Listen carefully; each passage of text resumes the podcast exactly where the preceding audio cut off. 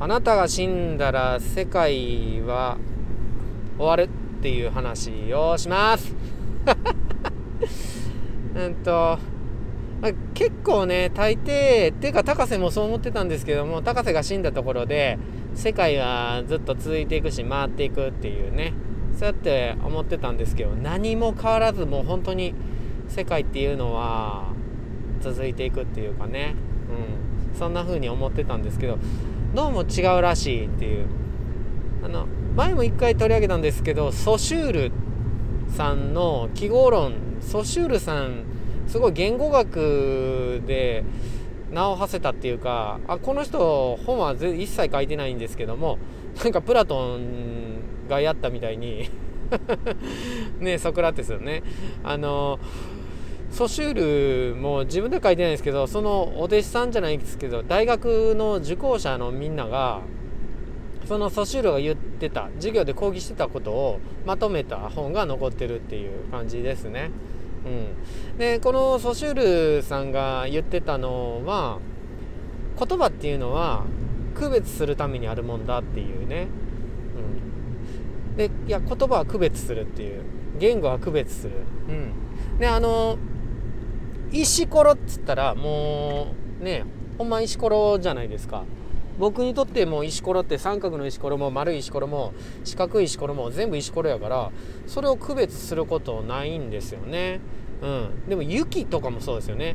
チパラパラパラって雪降ってますけどその雪も同じ。うん。でも日本語は素敵でもっといろいろ雪の名前を知るとその雪が違って見えてくるじゃないですか。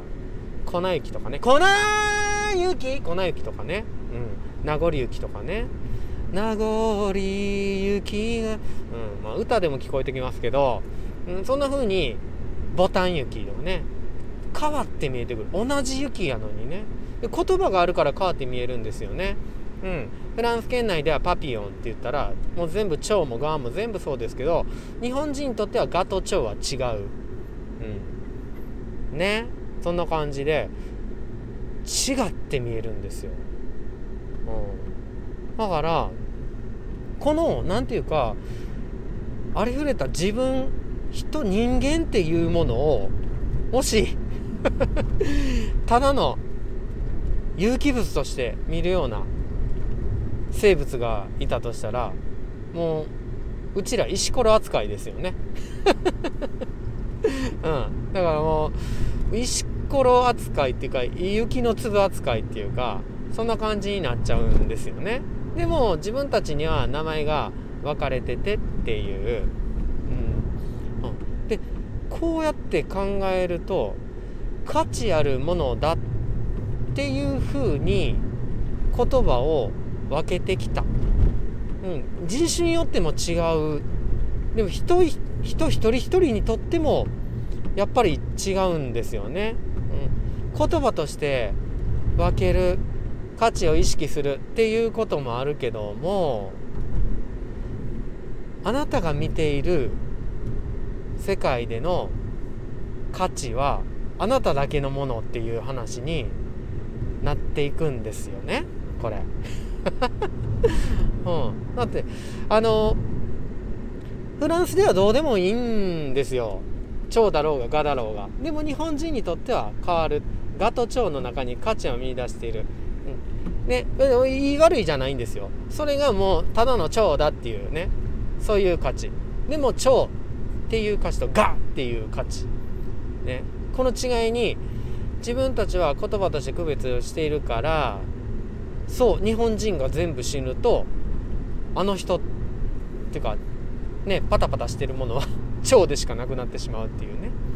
うん。それと同じようにもしあなたが価値あるものだと感じているもの何でもあるじゃないですか。息子娘とかね、うん、家族とか愛する人っていう。あなたが死んじゃうとその価値はなくなるんですよね。うん、蝶がパピオンでしかなくなるみたいにガがパピオンでしかなくなるみたいにもうパピオンしかいなくなるっていうか、うん。あなたが感じている価値はあなただけのものなのであなたが亡くなってしまうとその息子にあなたが感じた愛情を息子は感じてもらえなくなる、娘はその愛情を感じてもらえなくなる、その人の価値をあなたの世界で与えていたのはあなただけだから。だからあなたが死んじゃうとその価値の世界がなくなっちゃうんです。もうそれはもう世界がなくなってるのと同じですよね、だからあなた死んじゃうと世界がなくなるんですよ。っていう話です。知らんけど